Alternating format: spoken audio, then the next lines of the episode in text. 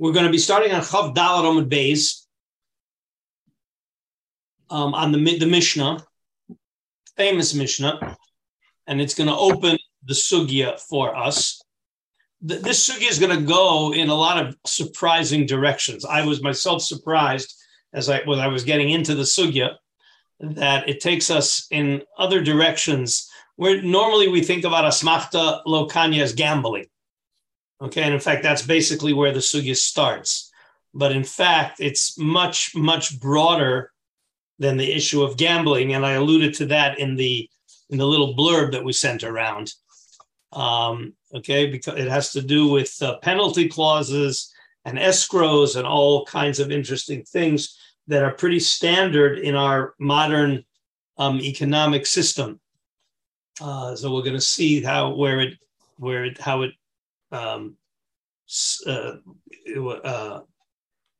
expands out. We'll give one more minute, and then we're going to open up with the Mishnah on Chavdalah Amud Beis in Sanhedrin.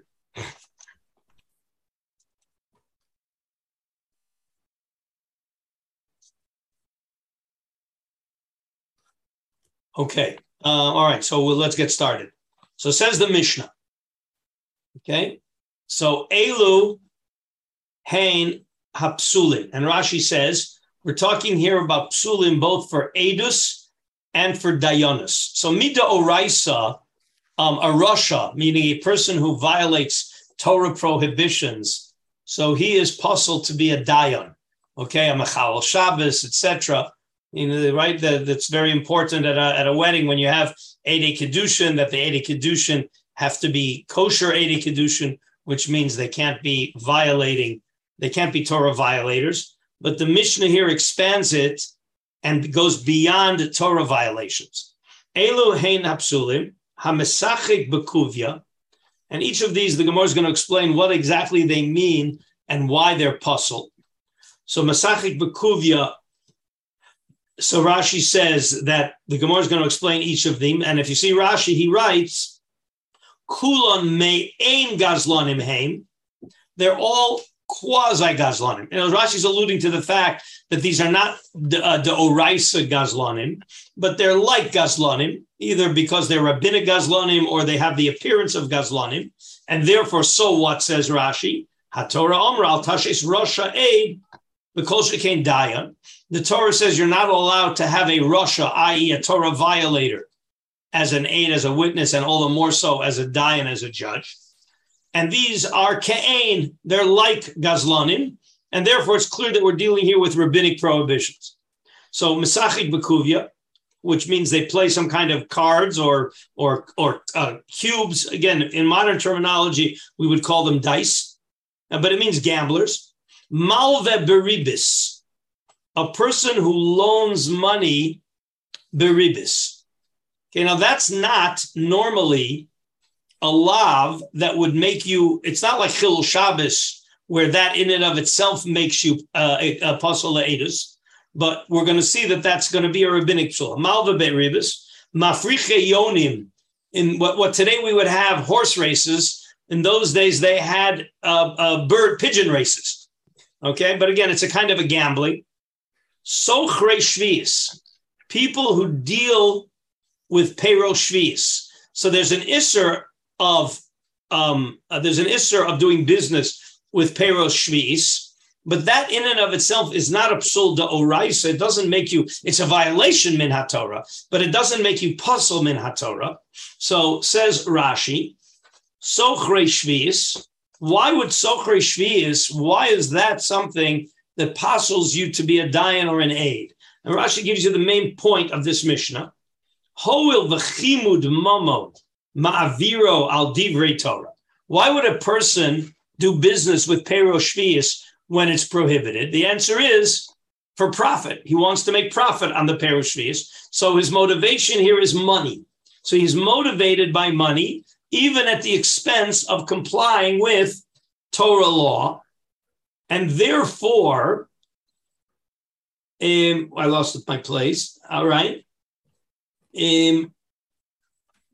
Havile Kirosha de Hamas. So he's like a Russia that does things corruptly for money. Upasul ladun ulaha'id. So he's not allowed to testify or to judge. Why? Because he is nota achrei habetza. So Rashi's giving you here the basic principle of this Mishnah is we are going to invalidate people from being test witnesses or judges, even if they haven't violated a Torah prohibition that in and of itself makes them puzzle. But they're puzzled because they have shown that they're ready to compromise Torah law for profit. Okay, so that's the list. Amar Reb Shimon, betchila hayukorin oso osvei shis. Says Rashi, what's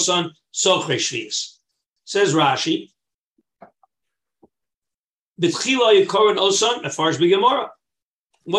on here? What changed here between Sochre Shvis and Osvei Shvis? Again, literally Osvei Shvis means they gather the Shvis fruit together. And Anasim, we'll see in the Gemara. We're not going to get into that. Okay, but then Amar Rav Yehuda, a Mosai. This is going back to our sugya of masachik bekuvia, etc. Amar Rabbi Yehuda, a Masai, says Rashi, a Masai, when is there Rashi on that line? No. Okay. So a Masai means when do I say that these people who are masachik bekuvia, malve beribis, mafricha yonim, when do I say that they're psulim, edus, and dayanim bisman she'ein lehem umnus elohu? Where they don't have an honest profession. This is their whole means of income. Aval yesh lehem umnus shelohu, but if they also, notice they do all of this on the side. They have a job, they have a regular legitimate business, but they also gamble or they also loan money beribis. So then their ksherim, says Rashi, why? Ein lo umnus elohu, the hoil ve'ein asukin, the yeshuvo shel olam, they are not productive members contributing to society. So what's wrong? Listen to what Rashi says. Einan bekiyin betiv dinim umasa umatan ve'einan yirei. Rashi lumps here a few things together. And this is certainly why they would be puzzled le Dayanus. They don't know how the world works. If they have no business dealings, they don't operate in the real world. So how could they know how the world works? And how could they be Dayanim? And even Eidim, they're not really afraid of violations. And therefore, since they're not involved in Yeshuva Olam, they're not involved in productive economic activities. They don't know how the world works. And of course, they're also, all right, it doesn't mean that somebody lives out of charity. We're talking about somebody who does these shady deals in order to make a living. So that's who we're talking about. Okay, that's what we have in the Mishnah. Okay, so now let's just go right into the Gemara. Masachik bekuvia mai ka'avid. What is wrong with a person who is masachik bekuvia? Again, this means, in our day, it would mean a guy who plays the roulette reel, a guy who plays a dice. Okay, I'm not sure about a card game, but certainly dice and a roulette wheel. That would be our modern terminology of masachik bekuvia. What did he do wrong? Why is there a problem? Amar Rami Bar Chama mishum dahave asmachta, the asmachta Lokanya. Says Rashi. What's an asmachta? What's the definition of asmachta? This is already, again, this is our first exposure to the definition of asmachta. And it's going to go in many different directions as we see all the Gemaras. But this is the starting point. Hainu, asmachta hainu davar. De'eno nosein lo midato. Or when a person gives money because he lost in the dice game, he doesn't really give it because he wants to give it. He is somech al davar she'eno, the sover shu yochel lenatzeach, upa'amim she'menatzchin osa. So when he puts down money on a game of chance, why is he doing it? He thinks that he's going to win, but sometimes he loses. And therefore, when he's giving the money, he's not really giving it because he wants to give it. He's giving it because he thinks he's going to win with it. Now, it's not clear when you read this Rashi. It doesn't sound like this is a game of chance because it says, it's a little ambiguous whether we're talking here about a game like poker where there's an element of skill or it's purely chance. It's a little bit ambiguous. Okay, but that's an asmachta where he thinks he's going to win, and therefore that's why he puts his money down. Why is it Lokanya? Because he thought he's not really giving it, Rashi, the first line of the Rashi, he's not giving the money midaito. And therefore says Rashi, Havi le ke'en gizela biyoda. Meaning, if he gets money from the other guy, here's where we're reversing it. So the other guy, when he gave the money to the winner, the guy who gave the money to the winner didn't really want to give the money because the guy who lost thought he's going to win. So when you make the guy give the money, you, the holder of the winning money, you're holding somebody else's money that he didn't really give bidaito, and it's not really konet, and therefore you're holding money that doesn't really belong to you. It's, again, it's ke'en gezeh. Because at the end of the day, you know, the guy did give it to you, but he gave it to you like almost under coercion, because he didn't really want to give it to you, because he was sure he's going to win. Again, this is very ambiguous, yet we're going to have a lot to say about it. Okay, but that's one opinion of what's wrong with masachik bekuvia. Let's hold questions just for another couple minutes. Rav Sheshes Omar, Kol ki haygavna lav asmachta. This is not an asmachta. All right, so according to Rav Sheshes, it's absolutely legitimate. This does not fall into the category of asmachta lokanya because this is not an asmachta. We'll see what an asmachta is according to Rav Sheshes, but he goes, this is not an asmachta. So why are they posel edus? Lefi shein oskin b'yeshuvo shel olam.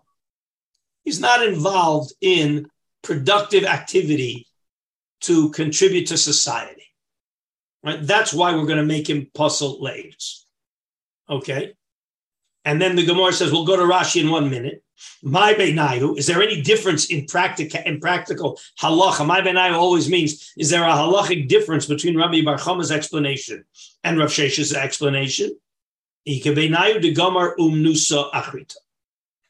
if he has another profession, so then according to Rav Sheshes, he's okay, because he is contributing to society. But according to Rami Bar Chama, I don't care if he has another profession. The money that he's holding is ke'en gezela. Okay, let's see Rashi. That Rav Sheshes says, kol ki hai gavna, lav asmachtahi.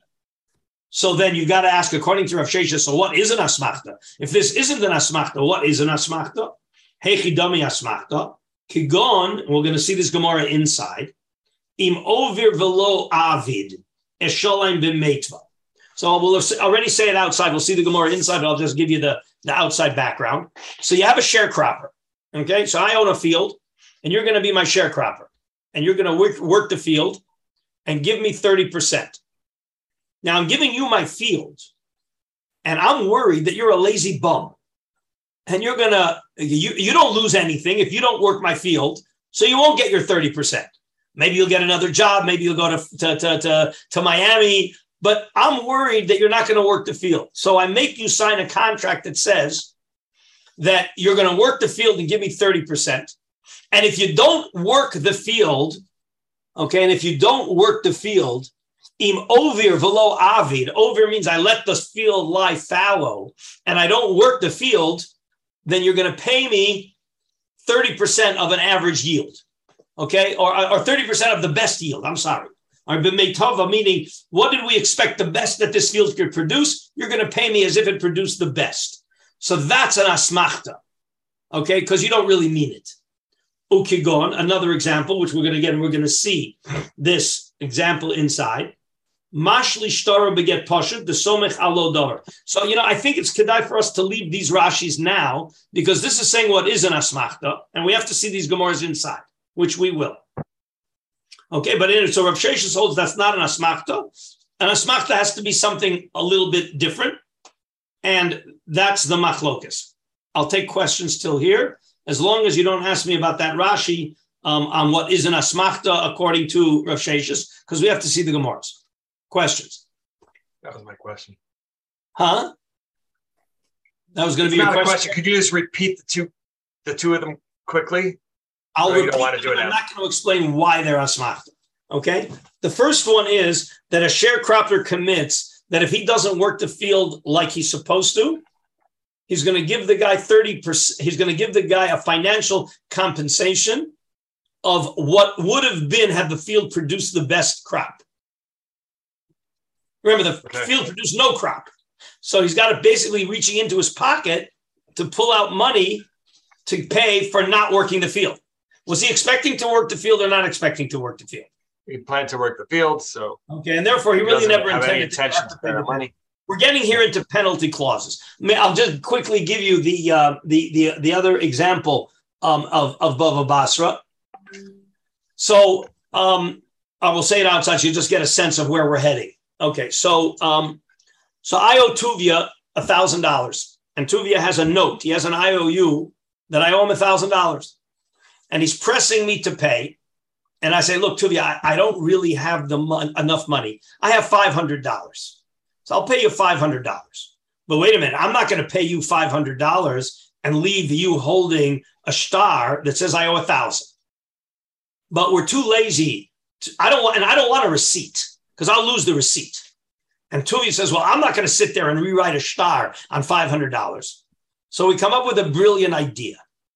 Okay, we're going to give the star that says I owe $1,000 to Yehuda, and he's going to keep the star. And if I pay, when I pay the $500, then he's going to tear up the star. But Tuvia says, wait a minute. I'm worried that you're never going to pay me. I'm worried that you're going to run away. I need a deadline. So we make a following deal.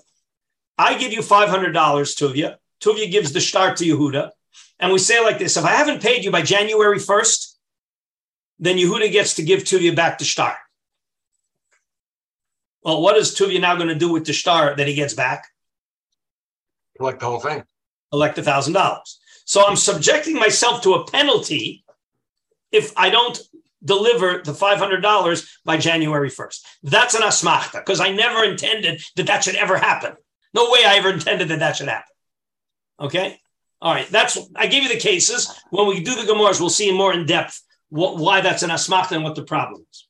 How do we know the idea of asmachta? Like, really, it should be a good kinyan, and somehow it's taken out. Like, where is this coming from?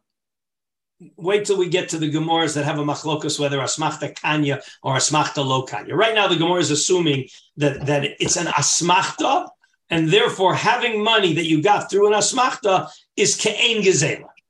Are they svarim or tzukim, or we don't know? Tuvia, hold. We got a lot of Gemaras ahead of us. Okay. We got a lot of Gemaras ahead of us. Okay. My beinayu de gomer unu zachrisa de amar Rabbi Yehuda in Mosai bisman shein lem umnus elahu aval yesh lem umnus shalohu ksherim alma time of demastation mishum yishuv shalom. So they're they're showing you the my beinayu between Rav Sheshes and Rav Chama is really built into the lashon of the Mishnah, because the Mishnah says that the din of paseling them Le'edus only kicks in, as Rabbi Yehuda says at the end of the Mishnah, only when they have no umnus acheres. So that sounds like that's the only time you're puzzled. So it says the Gemara, in that case, I'm in the second to last, like Hashal Rami Bar Chama. The Mishnah seems to say not like Rami Bar Chama. The Mishnah seems to say that the reason for psul is because Eina Oseg Yeshuvo Shel Olam, and not because of Asmachta. Okay? That's a vechitema pligi rabbonon alei de Rabbi Yehuda. Maybe you'll say, well, there's a machlokas. Rabbi Yehuda is his opinion. The Tanna Kama holds it's because of asmachta, and there's a machlokas Tanna Kama and Rabbi Yehuda. That would save Rami Bar Chama. That would save Rami Bar Chama. So says the Gemara. That can't be. It's not true that there's a machlokas. Ha'amar Rabbi Yehoshua ben Levi, kol makom she'amar Rabbi Yehuda, ein mosai ubameh. Anytime you have a Mishnah where there's an opinion of a Tanna Kama, comes along Rabbi Yehuda and uses the lashon either of ein mosai, when is this din true, or bameh dvarim amurim, when is this din true, blah blah blah blah blah. So is Rabbi Yehuda arguing on the Tanna Kama or explaining the Tanna Kama? So said Rabbi Yehoshua ben Levi, Kol Mokom Shomer Rabbi Yehuda Masay Ubameh, Eino El Lefarish Divrei Chachamim. So you see that it's not a machlokas. So Rami Bar Chama can't turn that into a machlokas. Okay, says Rashi, Just one second. Yeah, says Rashi, top of Chafei Amud Aleph. A Mosai ubameh, a Mosai kigon v'masnishin dahacha. That's an example of Rabbi Yehuda using an a Mosai. Again, a Mosai is a scenario model. It's a scenario limitation. Obameh dvarim amurim. So in those cases, Rabbi Yehuda is always being mefarish. So there's no machlokas. And Rabbi Yochanan Omar, a Mosai lefarish ubameh lachlok. But the Kule Alma, a Mosai lefarish. So one of the things we see is that whether you're going to go like Rabbi Yehoshua ben Levi or you're going to go like Rabbi Yochanan, everybody agrees that when Rabbi Yehuda says a Masai, everybody agrees that's lefarish. So you have no machlokas. So we have a problem. Rami Bar Chama sounds like we have a Mishnah that says that the whole din of Pasul le'edus is limited to a case where the guy has no other legitimate occupation. But if he does, it's okay. Well, that sounds like Rav Sheshes' opinion, not like Rami Bar Chama's opinion. Everybody see the kasha on Rami Bar Chama from the Mishnah. Yes, everybody sees the kasha. You got to understand the kasha to appreciate the fast footwork that the Gemara is going to do for the teretz. Can you read it? Can you read it, the kasha? It's very simple. The Mishnah says, Amar Rabbi Yehuda, when do we say that all of these examples, masachik bekuvia, mafricha yonim, when are they pasul le'edus? Says Rabbi Yehuda, when they have no other legitimate profession. But if they have a legitimate profession, then they're okay. And the Gemara, when it saw Rami Bar Chama and Rav Sheshes, it asked my beinayu, because Rabbi Bar Chama says it's pasul because of Asmachta, and Rav Sheshes held it's pasul because ein oskim Yeshuva Olam. And the Mishnah sounds very clearly, based on Rabbi Yehuda, who's not arguing on the Tanakama, that the only reason of psul is because they have no legitimate profession. So it's a kasha on Rami Bar Chama. It's not because of Asmachta, it's because of not a legitimate profession. Pinchas, do you see that that's a kasha on Rami Bar Chama? Yeah. Okay. So says the Gemara, wait a minute. On what are you building your kasha on Rami Bar Chama? You're building it on the consensus between Rabbi Yehoshua ben Levi and Rabbi Yochanan that whenever Rabbi Yehuda says a Masai, he's lefarish and not arguing. Says the Gemara, Gavra Karaba Rabbeis. What you're asking me a kasha on Rami Bar Chama based on the opinion of Rabbi Yehuda ben Yehoshua ben Levi and Rabbi Yochanan. Mar Sover Pligi, Mar Sover Lo Pligi. What's the problem? Rami Bar Chama holds that when Rabbi Yehuda says a Masai, he is arguing. So therefore, I have a machlokas tanoim, and I, Rami Bar Chama, am paskening like the Chachamim and not like Rabbi Yehuda. Are we happy? Says Rashi, Gavra, the Rabbi Yehoshua ben Levi, a Rami Bar Chama Savar, a Masai Rabbi Yehuda, lachlok ba. That's all very simple. Okay, so what we did is we reinstated the legitimate machlokas of reason for din in our Mishnah between Rami Bar Chama and Rav Sheshes. So far, so good? Yeah. Everybody okay? Yeah, well, lots of questions. I'm sorry? So I'm saying that there are lots of questions. Everybody's good, but there's lots of questions. First one for me, if I could just put two questions forward. One is masachik bekuvia, for instance. So either way, if a guy goes to a casino while on holidays once in a blue moon, that doesn't pasul him for edus. According to Rami Bar Chama, it does, because he's holding money that doesn't belong to him. So it's Cain holding money that doesn't belong to him. Okay. Then I would go to my next question, which is there are many instances where people pay for something and are not happy about it. Okay, we will deal with that way down the line. That's already a good question. Well, that's down the line. What you're really asking is, so what's exactly the definition of asmachta? Yeah. Okay. Well, somebody wants to buy a car, and because there's a shortage of cars, he's going to have to pay $10,000 for a $5,000 car. He's not happy. That buyer is not happy. That is straight up. No. Okay, which takes you to the question about the market. No. That's not even on the radar screen, Ephraim. That's not even on the radar screen. Okay.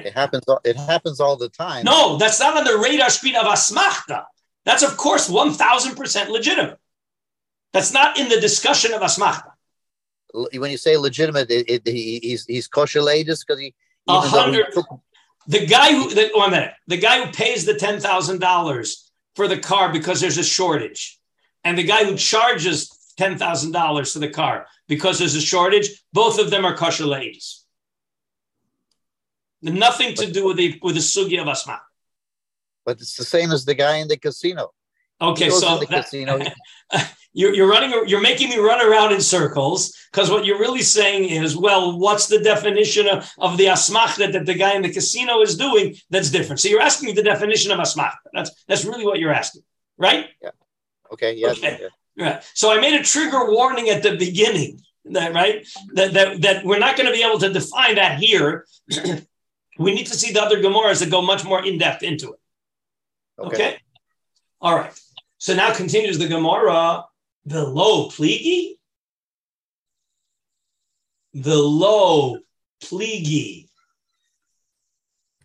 And there is no machlokes between, remember, so what is the Gemara saying? The Gemara is saying that according to Rabbi Yehoshua ben Levi and Rabbi Yochanan, there's no machlokas between Rabbi Yehuda and the Tanna Kama. That's what they were saying. Rami Bar Chama is going to say there is, and they're saying there isn't. Says the Gemara, lo pligi, what there? You think there's no machlokas between Rabbi Yehuda and the Tanna Kama?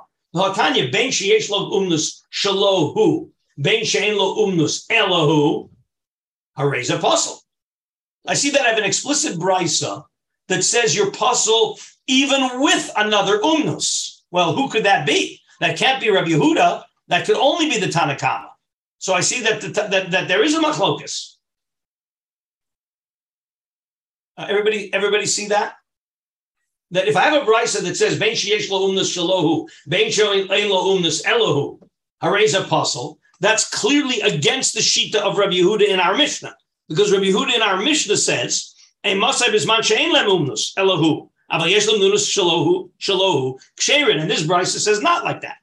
So you see clearly that Rabbi Yehuda in our Mishnah argues on the Tanna Kama of our Mishnah, because there is an opinion in this brisa that seems to align with the Tanna Kama.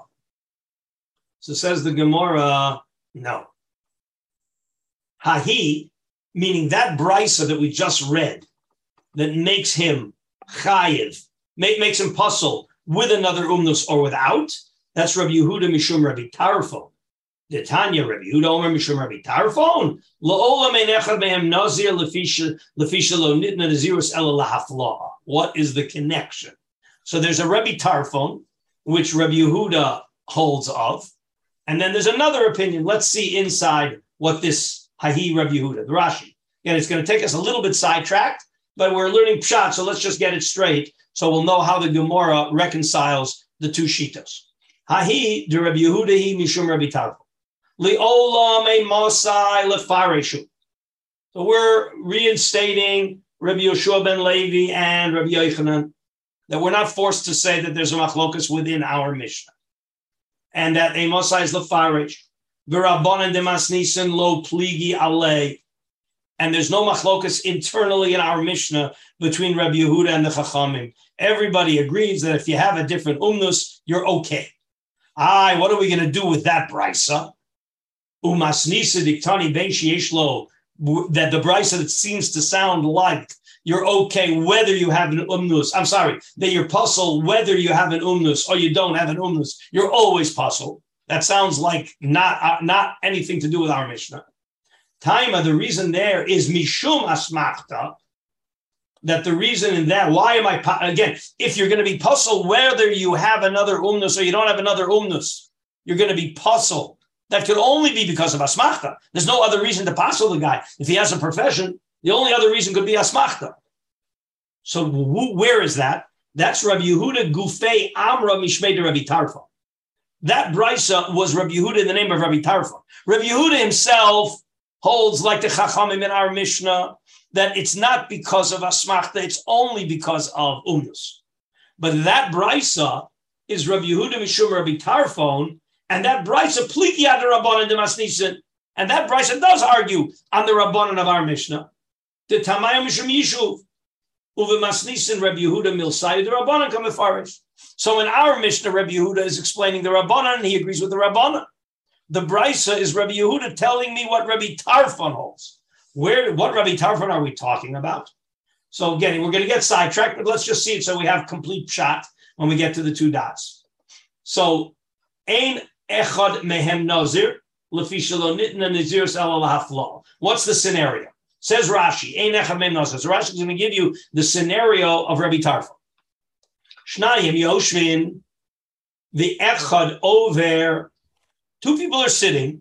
Reuben and Shimon are sitting, and Levi walks by. Ze omer ploni ha'over nazir. Reuven says, you see that guy Levi? He's a nazir. Ze omer eino nazir. As good Jews, they always like to argue. So Shimon right away says, ma pitom, I know Levi's not a nazir. Reuven says he is a nazir. Levi says he's not a nazir. Shimon's not a nazir. They're arguing. The Omar Echad, so Reuven says, hareini nazir in kemoso hu, shehu nazir. I'm sorry, hareini nazir im kemoso hu shehu nazir. If he's a nazir, I'm a nazir.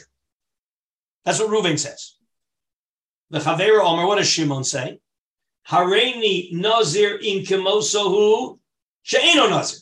And Shimon says, I'm a nazir if he's not a nazir. So what have I got? Reuven says, I'm a nazir if he is a nazir. Shimon says, I'm a nazir if he's not a nazir. So what do I know that I'm going to have? What do you know you have? What did you ask? Reuven and Shimon are arguing whether Levi's a nazir. Yeah. So Reuven commits nazirus if Levi is a nazir, and Shimon commits nazirus if Levi is not a nazir. Each one is backing up their argument. So what do I know I'm going to have at the end when all the dust settles and we find out what Levi is? What do I know I'm going to have? Somebody's got to be a nazir, right? It's a binary system, right? Either Levi is a nazir, or Levi's not a nazir. So Reuven said he's a nazir if Levi is a nazir, and Shimon said I'm a nazir if Levi's not a nazir. So l'chayra, if Levi turns out to be a nazir, Reuven's a nazir, and if Levi turns out not to be a nazir, Shimon's a nazir. Doesn't that make sense? That's your default. So says the Ushneim miskavnin linazirus. There's no question that when Reuven says I'm a nazir, if Levi's a nazir, what does Reuven mean? Does Reuven want to be a nazir?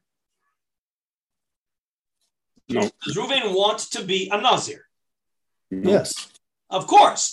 He's saying I'm convinced that. Remember, they started the argument by saying Shimon is a nazir. And Levi says he's not, and Shimon says he's not. So Reuven and Shimon are arguing. So Reuven is backing up his claim of nazir by saying, I'm ready to be a nazir if Levi's a nazir, because I'm convinced he's a nazir. So what does Reuven want to do? Reuven wants to be a nazir. So what does Shimon want to be? I thought precisely the opposite. Yeah, I also thought. A person normally does not want to take upon himself the responsibility of being a nazir. So Reuven is saying, I am so convinced that he's not a nazir. If he is a nazir, you got it backwards. Reuven is claiming, I hold Levi is a nazir, and I'm taking on a nazirus if Levi is a nazir. And Shimon is convinced that he's not a nazir, and to back up his claim of Levi not being a nazir to show that he's right, he's ready to say, I'm a nazir if Levi isn't a Nazir, because he's sure that he's not a Nazir, and he wants to be a Nazir. Otherwise, what are they saying? Why are they making that Nazirus? Because oh, I see. You think that being a Nazir is a bad thing. So he's saying like, well, but I don't understand. You're convinced that he's a Nazir. So why are you offering to give away $1 million if he's a Nazir? I mean, you think he's a Nazir or you don't think he's a Nazir? I understand Reuven as being the one who thinks that he's not a Nazir. But that's nothing. You got it backwards. You got it back. Then you're not reading the case. Look back to the case. So Omar Echad, Hareini Nazir im Kimoso hu shehu Nazir. I'm a Nazir if he's a Nazir. Okay. Yeah, all right. That's true. Okay. So that means Reuven wants to be a Nazir. Yeah. He's backing it up. I'm so sure. I'm sure he's a Nazir. I'm being a Nazir. Yeah. So they both want to be Nazirim. So l'chayra, somebody should be a Nazir. Yep. Right. The nimtza ke'echad mehem. I'm back in the Rashi. So shneim is kavim l'nazirus. The nimtza ke'echad mehem. It turns out that one of them was right. Either he was a Nazir or he wasn't a Nazir. That obviously it's a binary system. One of them has to be true. Okay. The Amar Rabbi Tarfon, ein echad mehen Nazir. Nobody's a Nazir. Why is nobody a Nazir? Says Rabbi Tarfon. Sha'al safek omar dvarav tchila. At the end of the day, when he said, I'm a Nazir if Reuven is a Nazir, he's sure that he's a Nazir. But is he really sure, or he's saying it as a safek? I think Reuven's a Nazir, so I'm going to make Nazirus based on my assumption that he's a Nazir. But at the end of the day, he doesn't have definitive knowledge. He's arguing with Shimon. So says Rabbi Tarfon, that doesn't work in Nazirus because the Ein Zu Hafla'ah. Nazirus requires definitive commitment. The Chiyaf Li'ish, that's the Pasuk. Chiyaf Li'ish Lindor Ner Nazir. Yifarish, right? Mashma, Yifarish Mashma. It's got to be explicit. It's got to be unequivocal. When Reuven said, I'm a Nazir if Levi's a Nazir, that's not unequivocal. Alma l'Rebbe Tarfon. Here's where it comes back to us.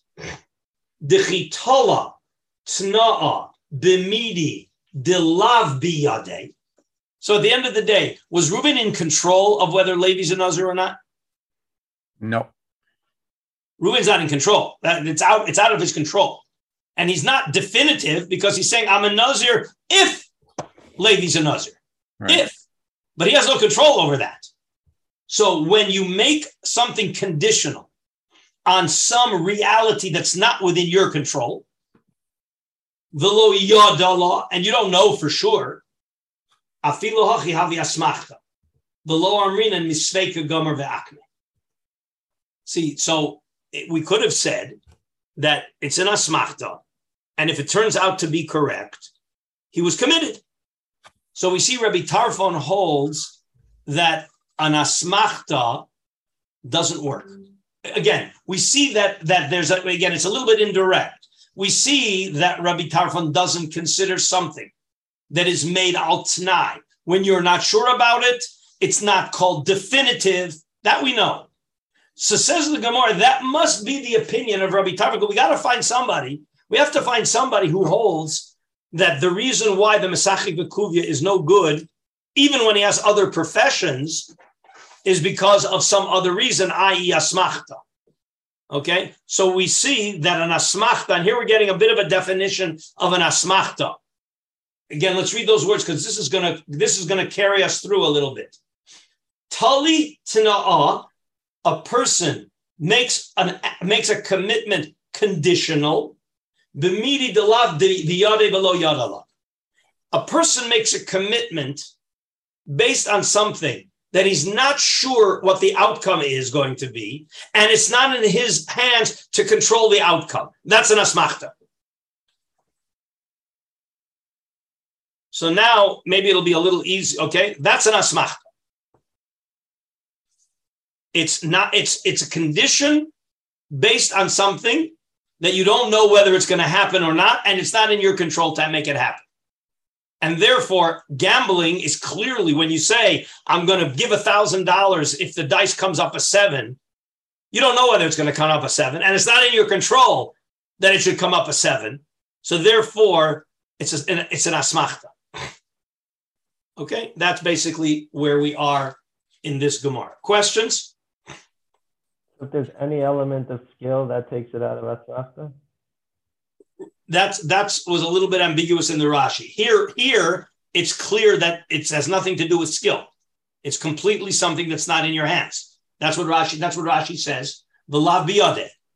Okay, so lav biyodeh means that it's not under your control at all. Again, what you're asking is, what about a poker game? Because there is an element of skill in a poker game as opposed to a roulette wheel. Right. Okay. All right. So again, we're going to see, we have to see, I mentioned that we needed to see, I hope you guys also brought a Bava Basra that I said that was going to be the next thing. So our next, I think that, yeah, the next thing we want to see is, and this is the case that Rashi brought, and I think this is really a really important case. We're going to go to Bava Basra, Kuf Samach Ches. I just let me get my Bava Basra and we'll continue. Bava Basra, Kuf Samach Ches.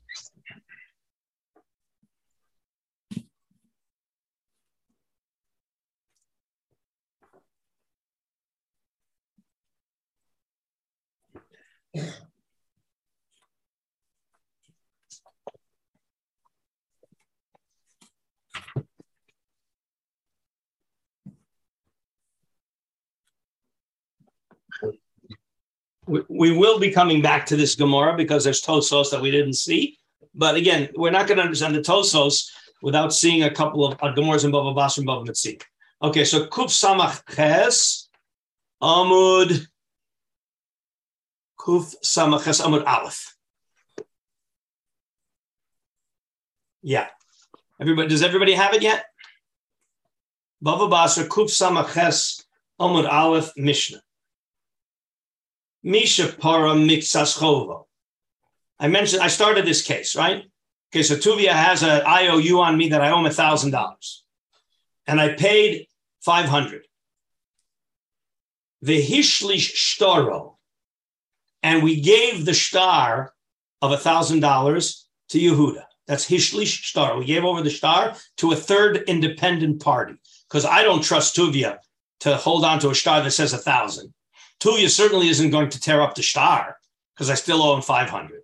So we give the shtar to Yehuda for safekeeping, and we trust that Yehuda will tear up the shtar when I pay Tuvia the $500. But what happens if I don't pay Tuvia the $500? Tuvia's not just doesn't want to wait around till Mashiach for his money. So therefore, we say like this: the Omer Lo, and I say to Yehuda that Natat.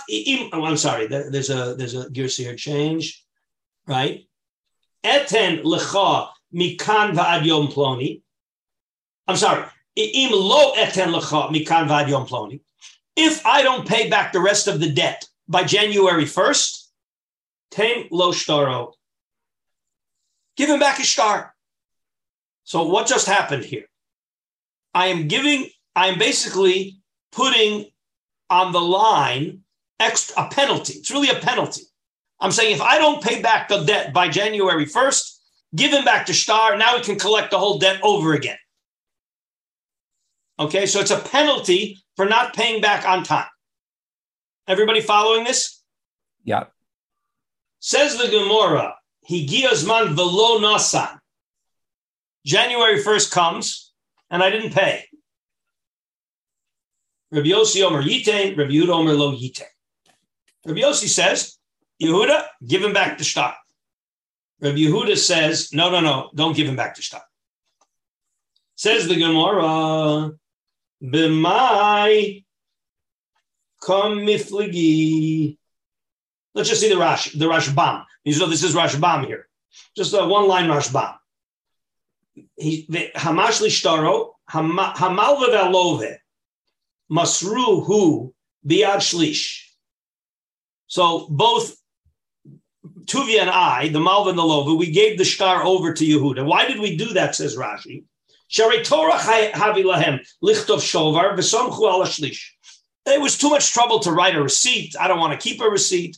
I trust Yehuda that he won't give him back to shtar unless I pay. He won't give him back to shtar unless I don't pay. And Tuvia understands that if I don't pay, he'll get the shtar back. We relied on it. Says the Gemara, but Micah Mitflagi, what's the argument between Rabbi Yossi and Rabbi Yehuda? Rabbi Yossi Sover Asmachta Kanya, Rabbi Yehuda Sover Asmachta Lo Kanya. So we see clearly that the Gemara understands that what just happened here is an Asmachta. Says Rashbam. Asmachta, here we go. Here we're going to start with the definitions. Asmachta. Hamavtiach lechavero davar al menat sheyaseh davar le'atid. So Reuven promises Shimon, I, Shimon, will give you something in the future, conditional. V'somech beliba b'shas atnai sheyuchel lekayim hadavar k'sheyagi azman. Meaning, let's make it our case. So I basically told Yehuda the Shlish, I'm promising to give Tuvia $500 in the future. And if I don't, give him back a star. And what's my assumption? When I make that promise, what's my assumption? You're gonna pay I'm going to pay. My assumption is I'm going to pay. Do I think that it's up in the air? I'm convinced I'm going to pay. Okay? So much belibo. I'm confident. I'm very confident that by January 1st, I'll be able to pay. So I never intended Yehuda to actually have to give the shtar.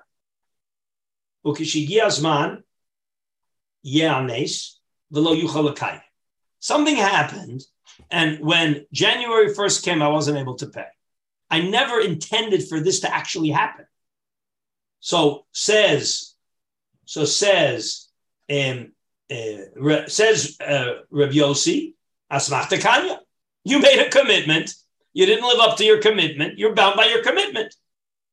Reb Yehuda Sover Asmachta Lokanya. It's interesting. What does the Rashbam have to explain? Why Lokanya? Rashbam doesn't explain Kanya. Why doesn't he explain Kanya?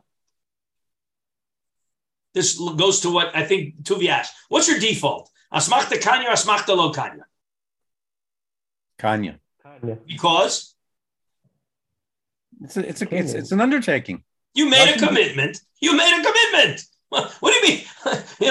It's reminiscent of the old, old statement that one of the Israeli prime ministers said many years ago, and people have used it since then.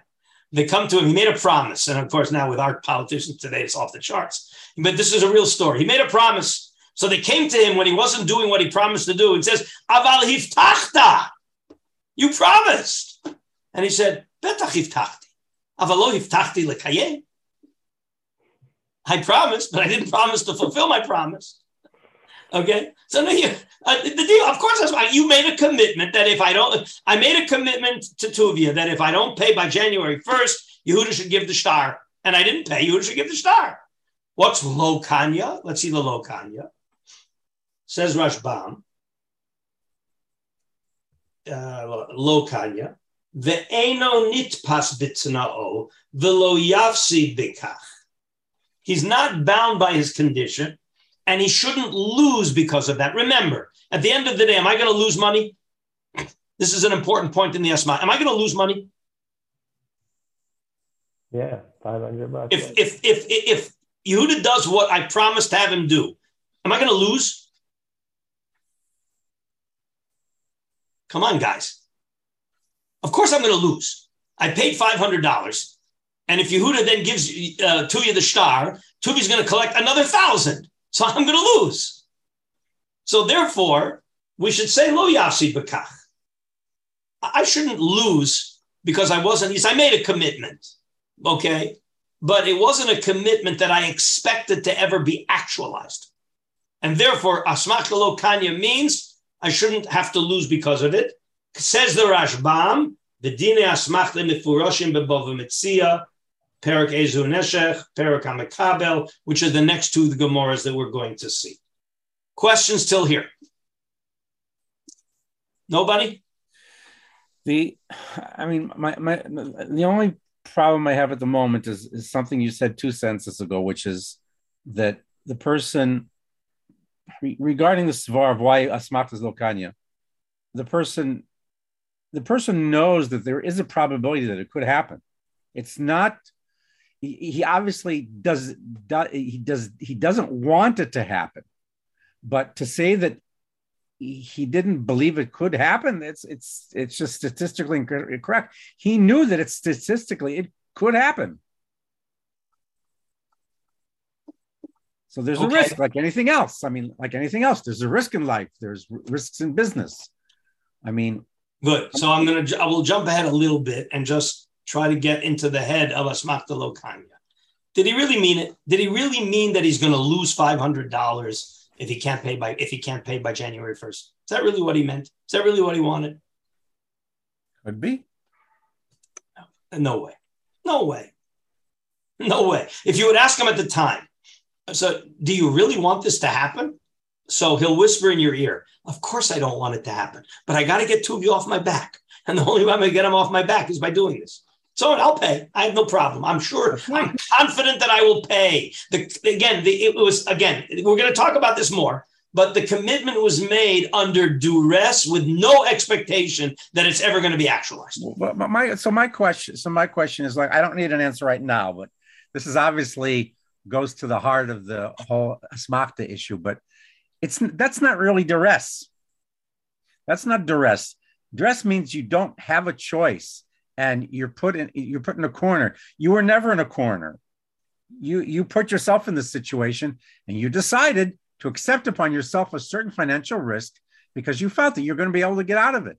But you didn't. Yeah, again, I'm going to use words right now, Pinchas. And again, we're going to see all the sources, and you're going to see why Asmachta Lokanya is a big machlokus and why it's going to go way beyond gambling. It goes way beyond gambling. Sure. Did you really mean it? Did you really mean it? Yes.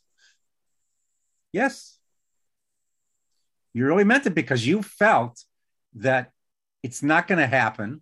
So this is what you just said. I'm sure it's not going to happen. Right, but why is that any different than a businessman making a calculated risk and miscalculating?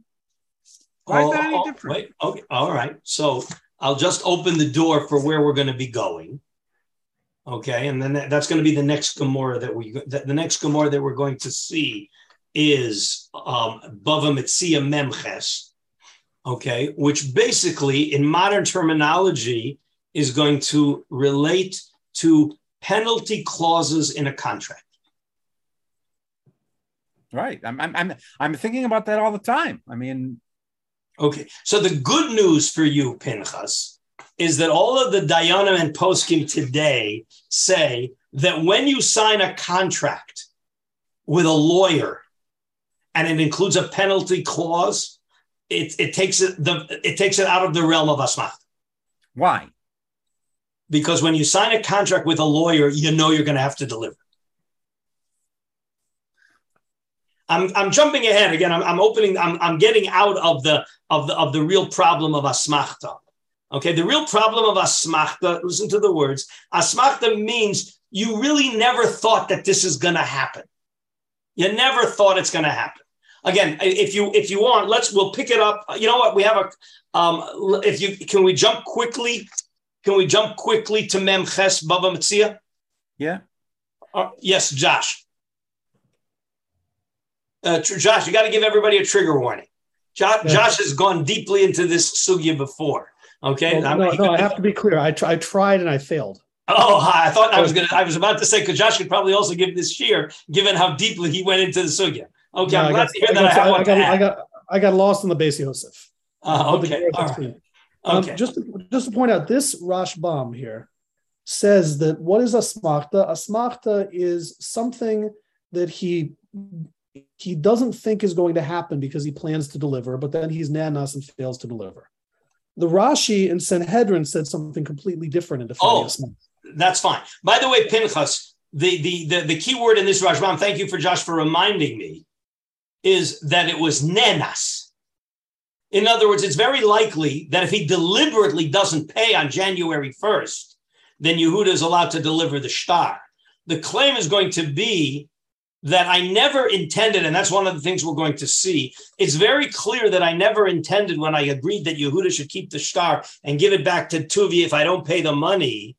I never intended that it's going to be if I'm a victim of an ones. I meant that if I'm irresponsible, if I'm derelict, if I'm lackadaisical, then he should give it. But if there's an ones, I never intended that this should be activated by an ones. Can you live with that, Pinchas? Yes, definitely. Okay, so that's Maruma's here in the Rashbam, the Nanas. That's going to be a very important issue as we go on. Josh, what do you want to add? Yeah, I just want to say the Rashi over here meaning in Sanhedrin, he said it's something that's number one, lav biyade, the lo yada la, right? He didn't know. He doesn't know whether, he's not sure whether he's a Nazir or not, and it's not in his control whether Levi's a Nazir or not. Let's apply that to the gambler. Okay, because you're right. The definition in here, that Rashi gives over there is not going to be quite applicable, except for the fact that it's onus. In other words, the onus is not biyadeh.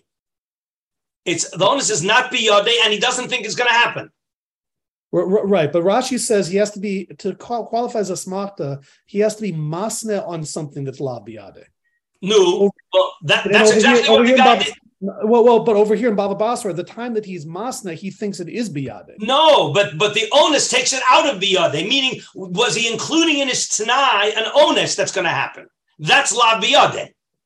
Okay. That's exactly the interface here. That's why we need an onus, because that's la biyadeh. I agree. If he would be derelict in it, then of course he's going to have to. Then of course Yehuda gives over the shtar. That's not what we're talking about. Okay, Rabbi, so we'll leave it here for now. We're gonna see two or three Gemaras. We're gonna see three Gemaras in Bava Metzia. Okay, so make sure you have your Bava Metzias next time.